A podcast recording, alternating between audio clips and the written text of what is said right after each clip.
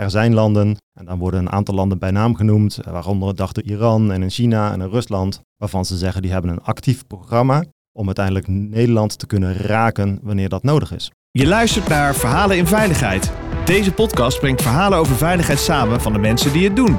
Met wisselende onderwerpen. Verhalen vanuit de wetenschap, verhalen vanuit de praktijk, maar vooral verhalen die raken uit ons mooie vak. Uw presentatrice Orlie Borlak.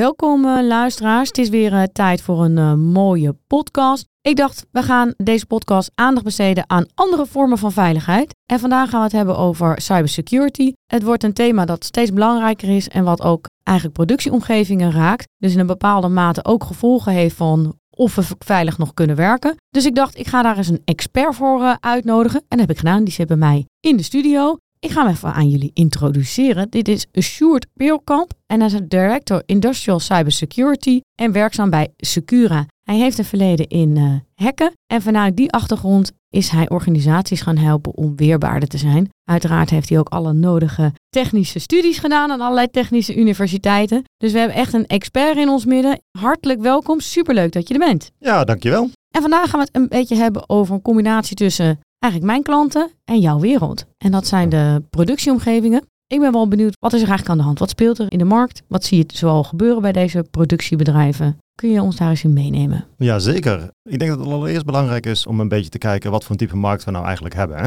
Je hebt het al over productieomgevingen, maar hebben we het dan over het produceren van spulletjes? Of hebben we het ook over onze vitale infrastructuur, energiemaatschappijen en dat soort zaken? Want ik denk dat het risicoprofiel voor deze bedrijven ook verschillend is. Dus uh, waar zou je mee willen beginnen? Eigenlijk bedrijven dat als het misgaat, dat we misschien een explosie hebben of dat uh, mensen in gevaar komen. Ik zat ja. eigenlijk te denken aan misschien de vitale infrastructuur. Ja, ja, ja. Want waarom ik deze vraag stel, is dat je eigenlijk altijd begint met een soort risicoanalyse. Je kijkt wat zijn nou de type aanvallers die het op ons gemunt hebben en wat zijn hun methodes en technieken die ze gebruiken en hoe beheerbaar ben ik daar dan eigenlijk tegen. En als je naar de vitale infrastructuur kijkt, die hebben waarschijnlijk andere actoren waar ze bang voor moeten zijn dan de gemiddelde chemiebedrijven die hier bijvoorbeeld zijn. En ik kan me voorstellen dat je nu in de geopolitieke tijd met Rusland en Oekraïne als netbeheerder of als eh, gasleverancier of als LNG-terminal een heel ander risicoprofiel hebt dan bijvoorbeeld Shell in Panis. En als we vanuit dat perspectief kijken, zie je dat met name de geopolitiek versterkt is de laatste tijd. Hè. Dus er zijn allerlei actoren die heel graag willen weten hoe werkt die vitale infrastructuur hier in Nederland. De AIVD had recent een nieuwsbericht geplaatst dat er schepen gespot waren rond de windmolens in de Noordzee. En je ziet dat ze heel graag informatie willen verzamelen. Dat is iets anders dan waar de rest van de wereld eigenlijk mee te maken heeft. Hè. Die hebben te maken met cybercriminelen, die willen geld verdienen. Dus als zij ransomware kunnen uitrollen of dat soort zaken, dan is dat hun manier van geld verdienen. Maar die werken net weer wat anders dan die statelijke actoren. Vandaar dat het belangrijk is om te snappen wie is het nou eigenlijk waar je je tegen wil wapenen.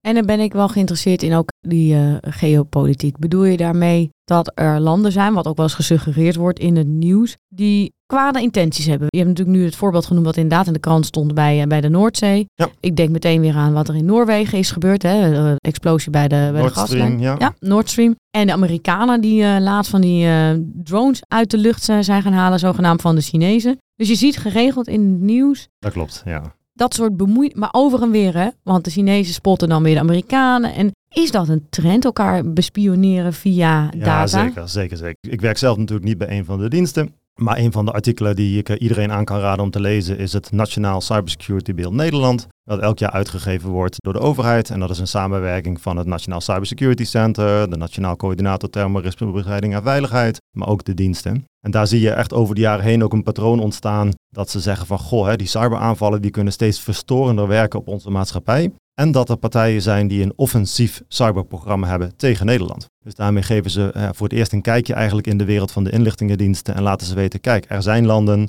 en dan worden een aantal landen bij naam genoemd, eh, waaronder dachten Iran en in China en in Rusland, waarvan ze zeggen die hebben een actief programma om uiteindelijk Nederland te kunnen raken wanneer dat nodig is.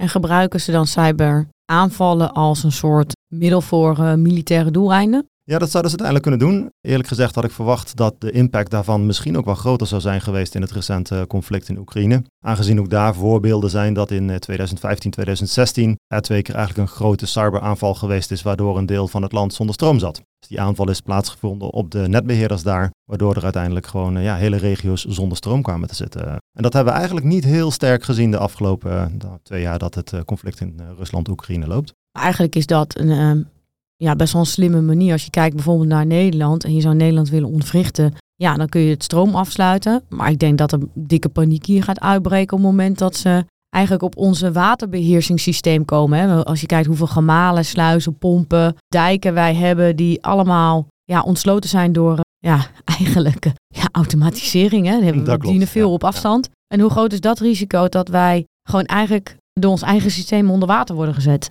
Ja, nou ik denk dat het goede nieuws wel is dat Nederland het relatief goed doet. Hè. Zeker ook in Europa zijn al best wel een tijd is er wetgeving. En uh, in Nederland is dat de WBNI, Wetbescherming Netwerk en Informatiesystemen, waarbij alle partijen in die vitale infrastructuur eigenlijk gevraagd wordt om uit te leggen aan een toezichthouder wat voor passende maatregelen ze nemen en moeten laten zien dat die maatregelen ook effectief zijn. En sinds dat is gaan spelen, dan zie je dat heel veel partijen in de vitale infrastructuur echt wel hele goede maatregelen genomen hebben. En die maatregelen zijn ook nodig met de energietransitie waar we in zitten, het efficiënter gebruik moeten maken van alle elektriciteitsnetwerken, is digitalisering eigenlijk maar een van de weinige oplossingen die nog helpt om die energietransitie verder te helpen. En ja, hoe meer je op afstand gaat sturen, schakelen en meten, hoe groter het risico ook dat een hacker dat ook kan gaan doen. Dus het feit dat Nederland en, en daarmee naast ook een heleboel andere Europese landen al een aantal jaren bezig zijn om daar de digitale weerbaarheid te verhogen, is denk ik een heel goed ding. En ze hebben zich ook gerealiseerd dat het voor steeds meer sectoren gaat spelen. Dus volgend jaar gaat ook een, een, een nieuwe Europese wetgeving in werking in de NIS 2. En daar zie je dat veel meer bedrijven eigenlijk te maken krijgen met dezelfde type wet en regelgeving, waar de energievoorziening en een andere vitale infrastructuur al een paar jaar mee te maken heeft.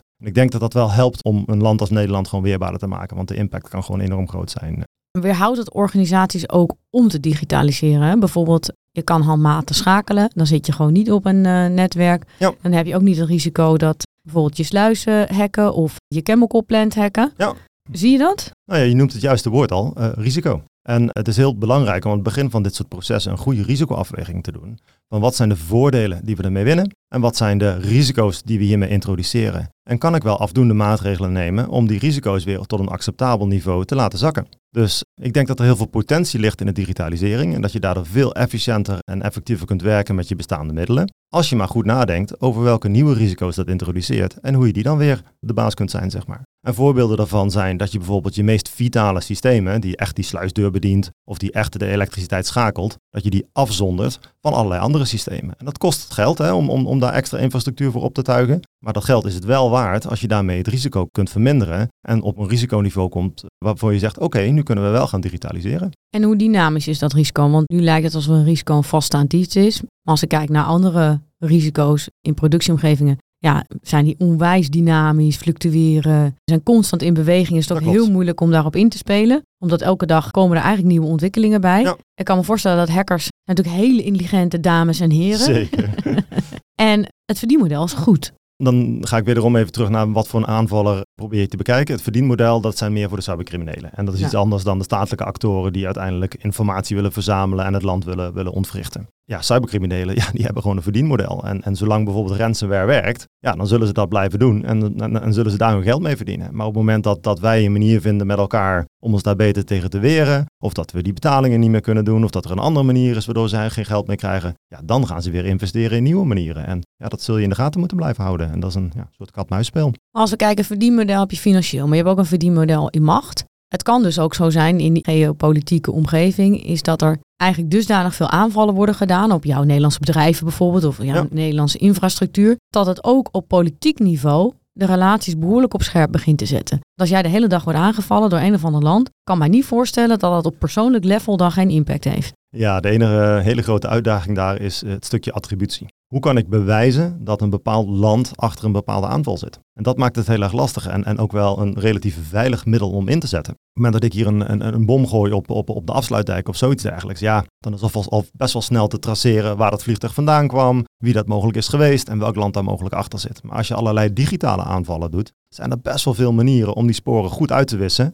waardoor je gewoon niet met zekerheid kunt vaststellen welk land er nou eigenlijk achter zit. En was dat eigenlijk ook wel de issue met uh, Nord Stream. Want daar was natuurlijk ook heel veel gedoe over. Hè? Over wie dat nou zou hebben gedaan. En misschien is hetzelfde gedoe ook wel nu in de, in de Noordzee. Dat je toch niet precies weet wie dat allemaal zijn. Ja, ik denk dat je het nog steeds niet, niet precies kunt weten. Ik denk dat het wel makkelijker is om te traceren. hey, van wie is dat schip en wie zijn er aan boord? Waar gaat hij heen? Zeker dat verhaal op de Noordzee bij de windmolens. Ja, het is, het is overduidelijk welk schip dat geweest is. Het staat ook op foto's en dat soort zaken. En dat is met digitale sporen veel lastiger. Want als iemand eh, uit het land, uh, ene land, uiteindelijk een stukje infrastructuur in een ander land hackt en vanuit daar weer een aanval doet op nog een ander land en vanuit daar weer een aanval doet op Nederland, ja, dan is het heel lastig om die keten weer terug te bouwen naar, hey, wie was nou die originele aanvaller en wie zit er nou eigenlijk achter? En als we dan kijken naar bedrijven. Ja. Productiebedrijven. Nou, misschien bedrijven met een gevaarlijk goedje. Nou, bedrijven met een uh, vitale leveringsproductie. Ja.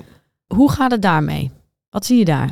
Ja, wat ik wel zie is dat soort bedrijven over het algemeen toch wel wat achterlopen op de vitale infrastructuur. Ze hebben de afgelopen jaren niet vanuit de wetgeving de prikkel gehad om daar eh, flink in te investeren. En uiteindelijk een commercieel bedrijf kan zijn geld ook maar één keer uitgeven. Dus die zullen weliswaar een risicoafweging maken, maar die zullen toch eerder geneigd zijn wat grotere risico's te nemen dan de vitale infrastructuur. Die moet aantonen richting een toezichthouder dat ze passende maatregelen nemen. Dus wat je daar heel sterk ziet, is dat veel van dat soort bedrijven nog operationele technologie, hè, dat zijn spulletjes waarmee je uiteindelijk de fysieke wereld dingen aanstuurt, een pomp of een schakelaar of wat dan ook, dat die technologie vaak nog wel gekoppeld is aan ook gewoon de IT-netwerken, waar bijvoorbeeld jouw laptop gehackt zou kunnen worden. Dus de echte goede beveiligingsmaatregelen, de scheiding van dat soort netwerken, het inrichten van goede monitoring, dat je het op tijd ziet als er wat gebeurt, dat zit bij commerciële bedrijven, loopt dat soms nog wel een beetje achter op de vitale infrastructuur. Maar ook daarvoor is het weer, als het bedrijf maar groot genoeg is en cybercriminelen het er gewoon op, op gemunt hebben, dan zie je dat dat soort bedrijven eigenlijk al snel wel wat meer maatregelen durven nemen en kunnen nemen, omdat ze daar de budget ook voor hebben. Er is een groot verschil tussen het volwassenheidsniveau op cybersecurity binnen verschillende bedrijven daar. Uh. En je ziet ook wel eens ASML in de krant staan. Ja. Het schijnt een uh, erg geliefd en gewild target te zijn. Ja, dat kan ik me wel voorstellen. Volgens mij uh, willen spulletjes van hen hebben, Ja. ontwerpjes en ideeën. Hoe gaat het met beveiligen van dat soort bedrijven die werkelijk eigenlijk onder een constante dreiging staan van mensen die hun spullen willen hebben? Ja, ja, ook daar, het woord risicoafweging is daar weer het belangrijkste thema. Je ziet dat bedrijven als een ASML, maar ook bijvoorbeeld een Shell en dat soort bedrijven vaker doelwit zijn, omdat er actoren zijn met een motief. In dit geval het zij informatie of gegevens of ontwerpen, of misschien wel waar olievelden liggen of dat soort zaken. Ja, en als je weet dat je vaker doelwit bent, dan zul je ook meer geld moeten investeren om jouw kroonjuwelen goed te beschermen. En is dat wel tot dat niveau te beschermen? Want ze eindigen geregeld in de krant dat er toch weer dingen gestolen zijn. Ja, ik denk dat je het risico nooit tot nul kunt verkleinen. Dus de vraag is, hoe ga je ervoor zorgen dat je het op tijd ziet en dat je op tijd actie kunt ondernemen, zodat de schade uiteindelijk beperkt blijft. Maar ja, er spelen zoveel dingen in mee en tot aan de menselijke factor toe, wat jou zeker niet onbekend zal zijn. Ja, je kunt uiteindelijk toch altijd wel weer mensen omkopen en via mensen toegang krijgen tot gegevens. En ja, dat speelt zoveel, dat uh, voorkomen zul je het niet, denk ik. En hoe groot is het risico? Want je ziet ook gewoon, bij menselijk gedrag is het eigenlijk, ik kom pas in actie als het risico echt dusdanig groot is dat ik niet anders kan dan in actie komen. Dus dat is meestal een, een trigger voor gedrag. Hij zit in ieder geval Ja. in je gedragsmodel, hè? de acceptatie van het risico. Maar waar hebben we het nou over? Hoe erg is het? Wat is het ergste wat ons kan gebeuren? Het doemscenario. Ja, ook dat hangt weer een beetje van je type bedrijf af. Maar ik denk dat ransomware in dat punt wel een, een zegen is geweest eigenlijk. Want waar vroeger bedrijven gehackt werden en dat een beetje onder de pet gehouden werd en niemand ervan wist, is een van de methodes die die ransomware aanvallers gebruiken, is het publiceren dat ze jou gehackt hebben. Waardoor het enorm in het nieuws komt, dat iedereen het weet en op die manier proberen ze de druk te verhogen om te betalen. En daardoor hebben we veel beter inzicht gekregen in hoeveel bedrijven er eigenlijk gehackt worden. En ook wat daar de impact eventueel van is. En voor mij is ransomware nog enigszins onschuldig. Ja, ze stelen data en ze publiceren het eventueel en je kunt niet bij je gegevens. Maar uiteindelijk maakt het nog niks kapot en dergelijke. Het gaat wel echt om die IT-systemen. Waar ik bang voor word, is als dat verdienmodel, als dat naar beneden gaat, dat ze ook op zoek gaan naar hoe kan ik bijvoorbeeld productie verstoren. Als ik bepaalde chemische processen kan beïnvloeden of stop kan zetten of dat soort zaken, heeft dat ook heel veel impact op het bedrijf. En kunnen ze misschien nog wel meer geld verdienen dan wanneer ze de IT-systemen versleutelen. Dus de vraag voor mij is meer van, goh, hoe lang blijft het huidige verdienmodel van dat soort aanvallers nog bestaan? En zijn ze al op zoek naar andere verdienmodellen die ze daarna zullen gaan inzetten, die misschien wat meer investering kosten nu, maar uiteindelijk wel tot grotere opbrengsten gaan leiden? Ja, dus dat is ook wel een doemscenario die ik voor ogen heb. Ik heb wel eens klanten die uh, in de chemie zitten. Ja, En dat luistert best wel nauw. Want als je de temperatuur iets opvoert Ja. in sommige chemische processen, kan je al heel snel een boom hebben. dat klopt, ja. ja. Met ook alle gevolgen van dien. Met een redelijke flinke straal van een aantal kilometers. Ja. En dan neem je gewoon uh, nou, een, heel, een, hele buurt mee. Laten we het even nou, zo. Het voordeel is wel dat uh, heel veel van die operationele processen natuurlijk bestuurd worden door IT en OT spulletjes. Maar dat er ook altijd nog uh, veiligheidssystemen in zitten. Die uiteindelijk nog autonoom kunnen werken en kunnen zeggen. hey, deze temperatuur komt buiten een bepaald bereik. Of de druk komt buiten een bepaald bereik. En dan toch kunnen ingrijpen. Wat je alleen wel ziet is dat er een periode geweest is waarbij dit soort safety systemen ook gecombineerd waren met de daadwerkelijke industriële controlesystemen. Ja, en als je dan één van die twee gehackt hebt, heb je de andere automatisch ook te pakken. Dus als safety systemen niet meer werken door een digitale aanval, dat is wel een groot risico. Dus in alle onderzoeken die wij doen, proberen we ook altijd te kijken van, hey, zijn die systemen afdoende van elkaar afgezonderd? En gaan dat soort safety systemen eigenlijk autonoom door op het moment dat er een keer een digitale aanval zou zijn? Ja, en ik hoor jou al een paar keer noemen van elkaar afscheiden. Aparte systemen, aparte werelden. Doe me een beetje aan de banken denken, zo'n Chinese walls, ja. weet je wel. Bepaalde mensen totaal niet met elkaar mogen praten. Dat gaat dan op menselijk gebied en niet op systeemgebied. Als ik dat zo visualiseer, is dat ook een van de dingen om organisaties weerbaarder te maken? Ja, voor mij zijn er twee hele belangrijke aspecten. Eén is inderdaad het scheiden van dat soort systemen, want je kunt ze gewoon niet veilig krijgen. Hè. Ze zijn ontwikkeld en sommige systemen moeten 30 jaar meegaan, dus er staat gewoon nog techniek die 30 jaar oud is. Dus dat soort systemen zijn onveilig. Dus zorg er nou maar voor dat die aanvaller er niet bij kan.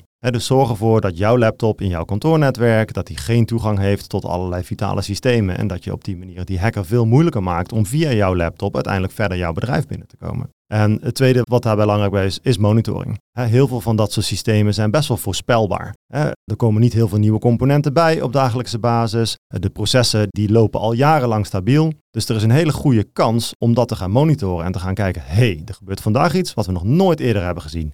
Is er misschien wel een aanval gaande, zodat je die aanval vroegtijdig kunt stoppen. Dus en goed afzonderen en goed kijken naar, hey, wat voor patronen zien we normaal gesproken in dit soort netwerken en zien we daar afwijkingen. Nieuwe componenten, een aanvaller die misschien een scan uitvoert, misschien commando's die je nog niet eerder gezien hebt. Want het zijn over het algemeen vrij stabiele omgevingen. En je noemde net het doemscenario. Ja. Is al een keer plaatsgevonden, dat doemscenario? Nou ja, ik denk dat ik in het begin van de podcast ook Oekraïne al noemde. Daar hebben mensen gewoon in het donker gezeten. En in Amerika vorig jaar was er weliswaar een aanval op een IT-netwerk bij bijvoorbeeld een Colonial Pipeline. Maar je zag vervolgens wel dat alle tankstations zonder brandstof zaten en hoe verstorend dat op de maatschappij gewerkt heeft. En in kleinere voorbeelden, eh, hier in Nederland, hè, zo'n bedrijf, een logistiek bedrijf, wat uiteindelijk de kaas voor Albert Heijn niet meer kon vervoeren, waardoor er geen kaas meer in de winkels lag. Ja, nu lachen we erom. Maar als dat ja, verderop in de keten zit en het gaat om, om andere type levensmiddelen, ja, dan zitten we opeens zonder. En waar loop jij tegenaan? Is dat bedrijven die niet willen, die het geld niet willen investeren? Is dat mensen die hun wachtwoord altijd hetzelfde houden? Wat is zeg maar hetgeen wat jouw werk gewoon belemmert? Dat je zegt, nou, ik heb gewoon een mooie technische oplossing. Ik kan dat scheiden, wij kunnen dat beheersen. Maar ik ga er een beetje vanuit dat iets dat in de weg staat. Nou ja, cybersecurity is zeker niet alleen een technisch vak. Hè. Het is een combinatie van mens, proces en techniek. En het veilige gedrag van die mensen in combinatie met de juiste processen, hoe je je risicomanagement doet en dat soort zaken. In combinatie met de juiste technische maatregelen, waarvan je weer bekijkt of ze echt nog wel steeds effectief zijn en dat soort zaken. Ja, die combinatie van mens, proces en techniek is gewoon super belangrijk. En de meeste bedrijven realiseren zich dat steeds meer. Er is steeds meer regelgeving die ook vereist dat je op die manier naar kijkt. En ik denk dat we echt wel veel gewonnen hebben de laatste tien jaar met elkaar. Maar ja, de weg is nog lang. Dus alle luisteraars die denken nu, die weg is lang. Ik heb een stip op de horizon. Welke stappen zie jij tussen nu en vijf jaar? Nou ja, laten we het gewoon even bij de vitale infrastructuur Ja. houden. En bij dan techniek, organisatie en mens. Wat zijn mooie stappen die we zouden kunnen zetten? Nou, ik denk dat de vitale infrastructuur redelijk ver is. Wat ik al eerder aangaf, daar is wetgeving al een paar jaar geleden van gekomen. Dat heeft echt wel gedwongen om vanuit een risicodenken te denken. En dat moet ook gedaan worden door andere bedrijven. Kijk gewoon, wat is nou hetgene waar ik het meest bang voor ben? Wat wil ik nou eigenlijk beschermen? Wat is belangrijk? Je kunt niet alles beschermen. En vanuit daar ga denken, oké, hoe zou een aanvaller nou eigenlijk te werk gaan als hij dat zou willen verstoren? En ga op die punten de juiste maatregelen nemen. Zowel op het gebied van mens, proces als techniek. Maar dan ben je in ieder geval bewust bezig met je risico's. Heb je daar het goede gesprek ook over met je bestuur. En weet je ook met elkaar welke investeringen je wil maken. En of die investeringen kunt maken. Want ja, je kunt niet alles beschermen, want dat zou veel te duur zijn en veel te complex. Is het leuk om gewoon een keer een hacker dan uit te nodigen en te zeggen, joh, als je nou mijn bedrijf zou willen aanvallen, Ja. waar zou jij nou op zoek zijn en hoe zou je te werk gaan? Ja, dat gebeurt al heel veel. En dat noemen ze red teaming. Waarbij je eigenlijk met een bedrijf kijkt wat voor type scenario's zijn er nou eigenlijk waar je bang voor bent. En vervolgens ga je die scenario's naspelen. En dan kijk je zowel of het bedrijf goed beschermd is, maar je kijkt ook, hey, als ik er nou doorheen kom, zien ze het eigenlijk wel? Is die monitoring op orde? Nemen ze de juiste acties? Enzovoort, enzovoort, enzovoort. En als je nog verder wil gaan, Dan doe je er zelfs een crisisoefening bij. En dan zeg je, nou, stel voor dat het keer goed misgaat. Hoe reageren we eigenlijk? Weet zo'n bestuurder wel wat hij moet doen? Ga je wel bitcoins betalen? Hoe kom je aan die bitcoins eigenlijk? Heel leuk om dat soort scenario's eens een keer na te spelen. Ah, dan komen wij wel een beetje aan het einde van de podcast. Maar wil ik toch weten, wat voor soort rollen zouden moeten meedoen met zo'n red team of zo'n crisisoefening? Is dat alleen maar de CISO? Of eh, wil je het liefst eigenlijk ook andere functies daar aan tafel zien? Nee, je wilt het juist koppelen met je bestaande crisisprocessen. Denk aan de verantwoordelijke directeuren, denk aan communicatie, denk aan al dat soort rollen binnen een bedrijf. En uiteindelijk ook die bestuurder. Want die bestuurder moet de keus maken. Ga ik bepaalde delen van mijn bedrijf bijvoorbeeld stilleggen? Ja of nee? Dan kan IT of een CISO kan die keuze niet maken. Die kan goed adviseren, maar die gaat die keuze niet maken. Ik ben heel benieuwd hoe dat soort mensen gaan reageren in zo'n situatie. En je kunt het maar beter oefenen dan in de praktijk uitvinden. Mooi, dan wil ik jou hartelijk danken voor deze mooie podcast. Dankjewel, vond het erg leuk. Je luisterde naar Verhalen in Veiligheid. Wil je niks missen van deze podcast? Abonneer je dan op deze podcast in je favoriete podcastplatform. Of laat een recensie achter via Apple Podcast. Dank voor het luisteren. Graag tot de volgende.